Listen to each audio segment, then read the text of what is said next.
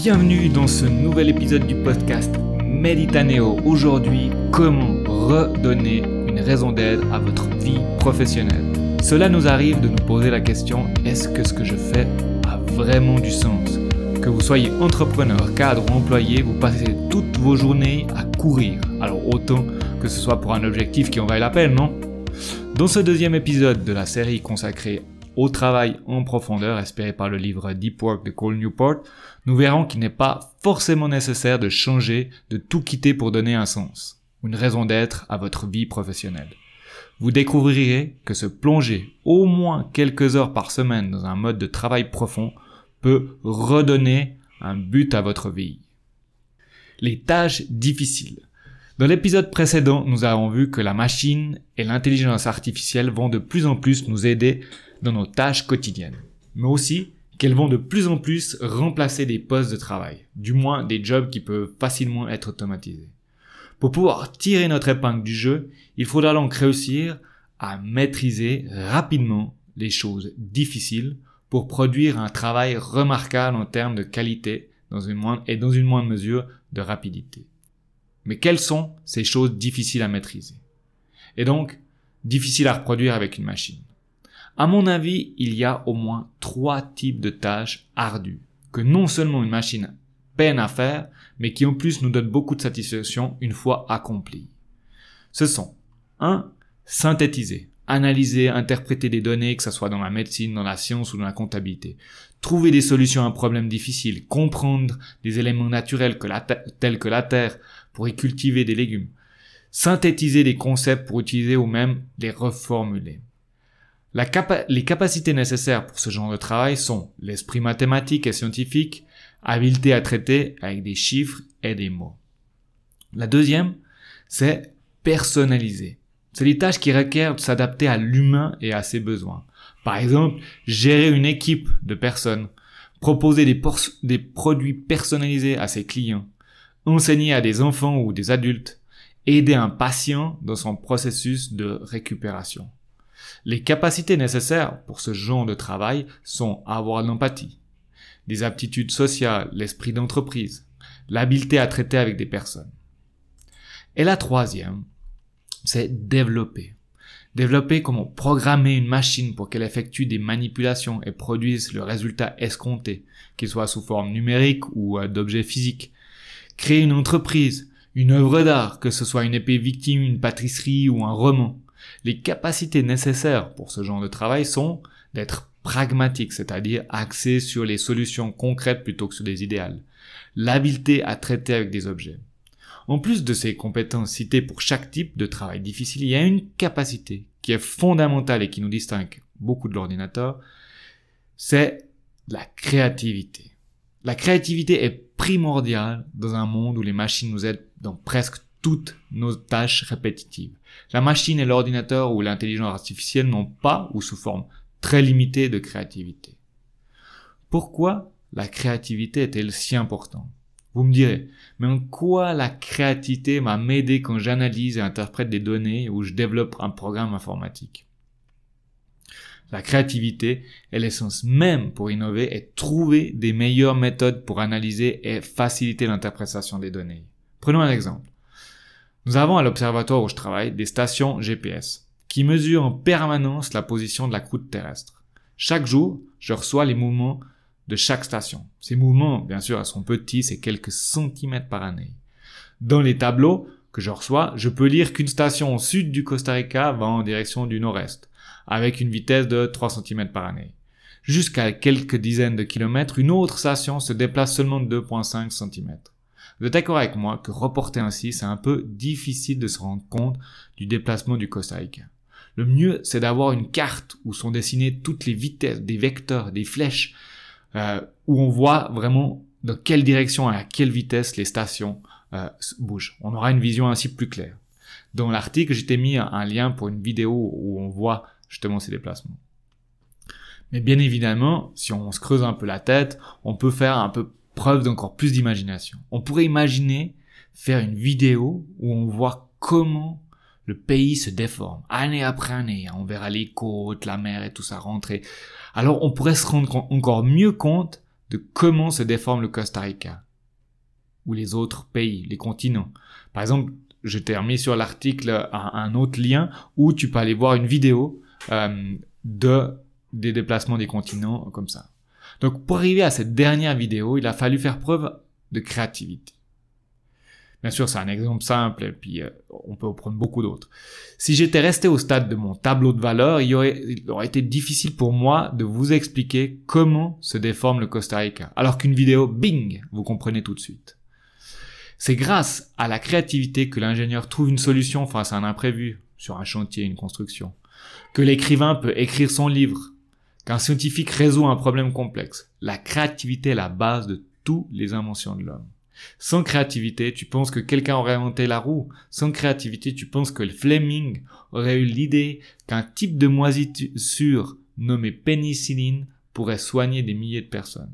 Juste pour ceux qui se demandent à quoi ça sert de savoir le mouvement des plaques tectoniques, à part de, à part de faire des belles vidéos. Il y a toujours des sceptiques dans l'audience. Pour vous expliquer, plus il y a de déformations de la croûte terrestre, plus le risque de tremblement de terre est fort. Donc si on sait où se trouvent les grandes déformations de la croûte, alors on peut estimer où aura lieu le ou les prochains grands tremblements de terre. Par exemple dans les Alpes. Pratique délibérée. Bien sûr, nous avons tous plus ou moins de créativité, nous avons tous plus ou moins l'esprit scientifique et d'habileté avec les objets ou d'aptitude sociale. Ça, c'est ce qu'on reçoit à la naissance ou qu'on acquiert durant notre enfance. Mais à partir de cela, on a besoin de se perfectionner de perfectionner ses aptitudes. Durant par exemple un apprentissage, une école d'ingénieur, d'art ou de médecine ou à l'université. Mais après, a-t-on toujours besoin de perfectionner ses aptitudes? C'est évident. On appelle ça en général se faire d'expérience. Cependant, il y a un moyen d'apprendre plus efficacement et, et ainsi éviter par exemple de répéter deux, trois, quatre fois la même erreur dans son job avant de comprendre pourquoi on fait cette erreur et comment on peut l'éviter. Cette méthode est la pratique délibérée, mise en lumière par le professeur Erickson dans les années 90. Il dit, dans son article de référence, que notre culture adore l'idée du jeune prodige. Par exemple, Mozart, Einstein ou même Matt Damon dans le film Will Hunting, qui résout rapidement un problème de mathématiques qu'un super prof de maths tente de résoudre depuis des années. Cependant, ces personnes sont rares. La plupart des personnes remarquables qu'on connaît ont opté, consciemment ou non, pour une méthode de travail particulière. Exxon explique que pour maîtriser une tâche exigeante sur le plan cognitif, intellectuel, que ce soit que cela soit développer sa créativité, son habileté, son esprit d'analyse, il faut adopter une forme spécifique de travail qui s'appelle la pratique délibérée.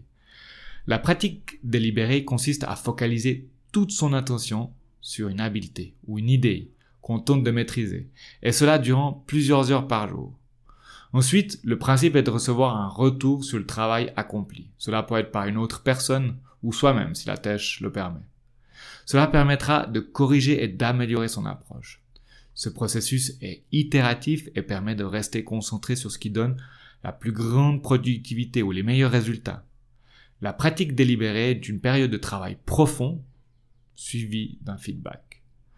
Pour ma part, qui est en train d'écrire cet article ou, de, lire ce, podcast, euh, je me suis mis dans une session de travail profond, porte fermée, mon téléphone sous silence. Le feedback, ensuite, viendra de vous qui écoutez ce podcast ou lisez cet article. Comme le souligne Erickson, une attention diffuse relève presque de l'antithèse de l'attention centrée que demande la pratique libérée. Il faut donc favoriser un travail sans distraction pour pouvoir se focaliser toute son attention sur la tâche difficile et ainsi augmenter ses aptitudes pour devenir un expert indétrônable par une machine même intelligente. Distraction et habitude d'entreprise. Mais voilà, paradoxalement, bien que nous ayons de plus en plus besoin de concentration dans notre travail, nous sommes de plus en plus distraits par notre environnement. Appel sorti des bras de Morphée, on check nos messages, nos emails, ce qui donne une shoot de dopamine, mais aussi un petit coup de stress sur la journée à venir. Durant la journée, on reçoit 50 messages WhatsApp de 10 groupes différents. Toutes les 10 minutes, on va consulter ces emails auxquels on se force de répondre dans l'heure. Bref, dans cette société où on angoisse à l'idée d'aller aux toilettes sans son portable, la distraction est énorme.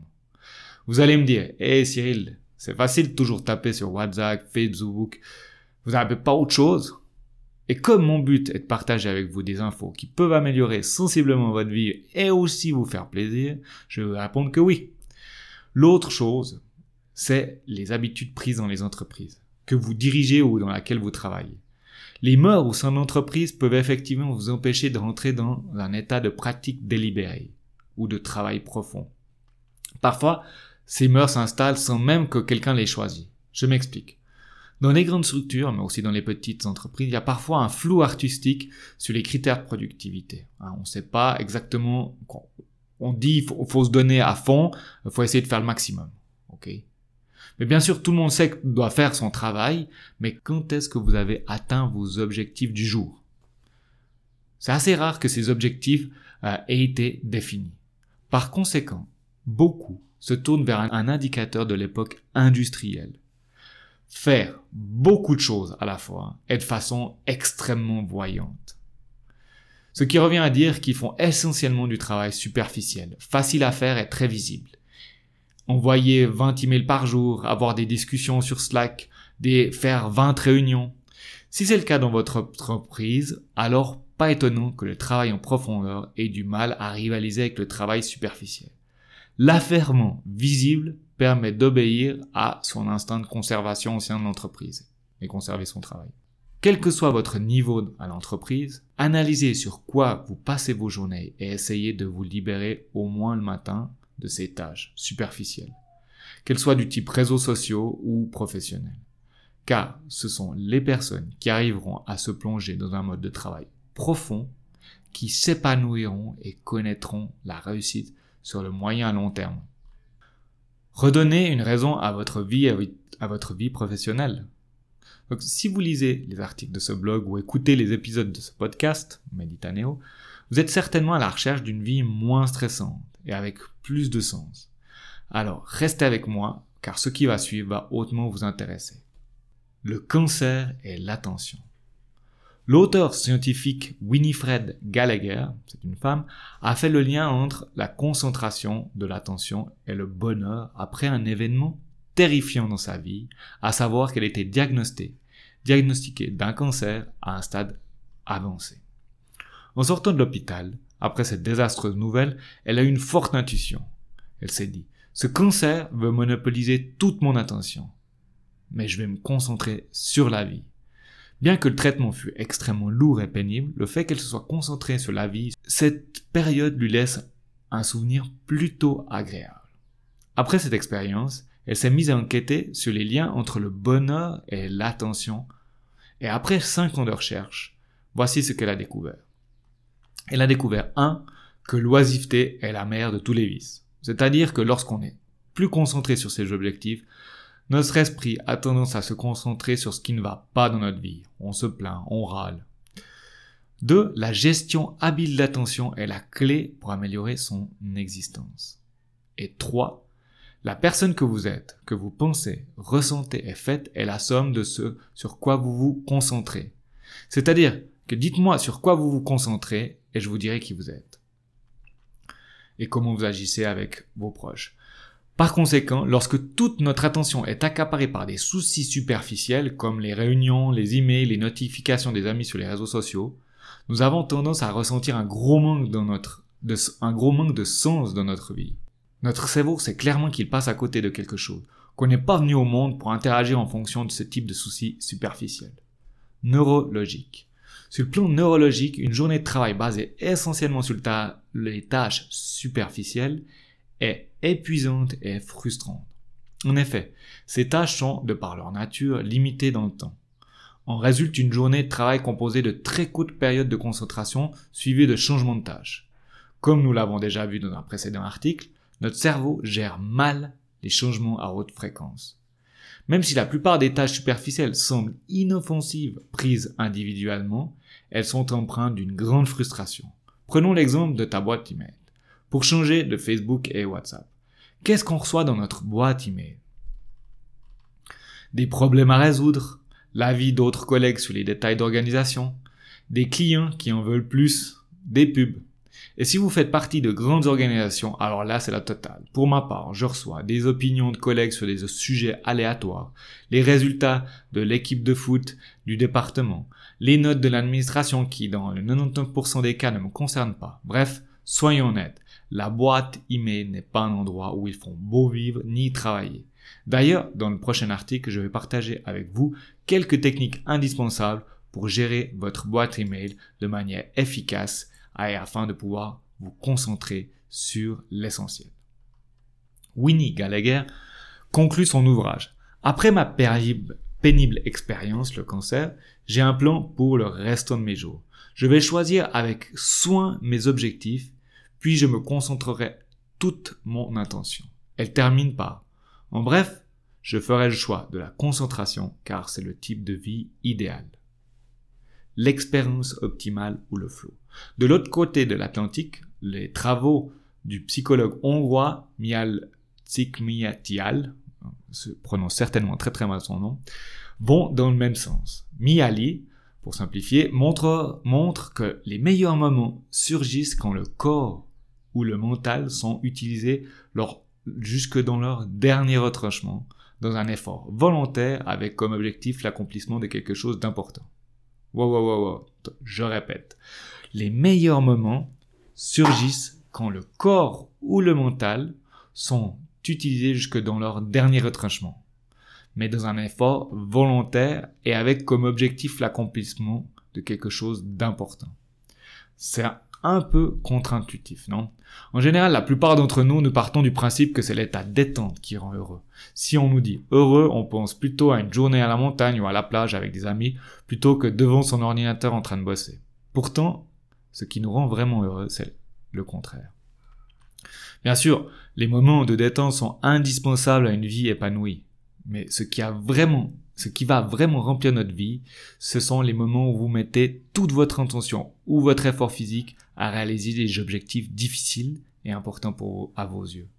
Que ce soit gravir un sommet dans les Alpes, courir 20 km, analyser des données et découvrir qu'il y a un million de mètres cubes de magma qui est en train de s'accumuler sous un volcan, travailler des heures sur une fine pâtisserie ou préparer la défense d'une victime au tribunal, je m'arrête là, vous m'aurez compris, ce sont ces types de tâches qui vous apporteront de la satisfaction et une raison d'être. Des scientifiques l'ont démontré et je l'ai testé pour vous. C'est d'ailleurs ce genre d'histoire que vous racontez à vos amis autour d'une bonne fondue accompagnée d'une bonne bouteille de blanc, non? Miali, le psychologue, appelle cet état le mode flow. Pour rentrer dans ce mode, il faut que le travail soit difficile, mais que vous ayez des compétences pour y arriver. C'est dans cet état que les compositeurs ont écrit les plus belles œuvres. Le deep work pour toi. Que ce soit l'attention de Winnie Gallagher, le travail profond de Cole Newport ou le flow de Miali, tous sont intimement liés à notre bonheur et à notre raison d'être. Pour les artisans comme Richard Martin, notre forgeron du précédent épisode, ce lien entre une concentration profonde et une vie épanouie est très largement accepté. Cultiver leur créativité et parfaire leur dextérité, leur habileté tant mentale que physique leur donne un sens. De manière générale, les activités, qu'elles soient physiques ou cognitives, qui demandent beaucoup de compétences et une intense concentration, par exemple analyser, personnaliser ou développer, vont générer un sentiment sacré. Donc, que vous soyez vendeur, rédacteur, consultant, ingénieur, architecte, blogueur, votre travail est artisanal. Si vous cultivez avec soin votre habileté en entrant régulièrement dans un état de travail profond de concentration où toute votre attention est dirigée vers un objectif, alors, à l'image de Richard, le forgeron, vous pourrez également trouver ou retrouver du sens dans votre vie professionnelle. Alors, qu'est-ce que vous attendez? Fermez la porte de votre bureau, mettez votre casque sur les oreilles et commencez une session de travail profond dès lundi matin. Voilà, merci pour avoir euh, écouté ce podcast jusqu'au bout. Si ça vous a plu, euh, partagez avec vos amis car ils auront probablement autant d'intérêt que vous n'en avez eu à écouter ce podcast. Pour le partager, vous pouvez cliquer en bas à gauche sur l'article, sur l'icône Facebook, Pinterest ou LinkedIn, WhatsApp ou même le partager par email. Si vous m'écoutez par podcast. Mettez-moi 5 euh, étoiles sur euh, Apple Podcast, ça m'aide énormément à me faire connaître. Si vous commencez avec le travail en profondeur et faire ce qui compte vraiment, contactez-moi avec le formulaire dans l'article et je répondrai à vos questions. Si vous êtes suffisamment nombreux, nous pourrons mettre en place un groupe mastermind, ces groupes de travail, sur le travail en profondeur de manière à se motiver, à se partager des conseils et puis à partager notre expérience. On se retrouve dans deux semaines. Allez, ciao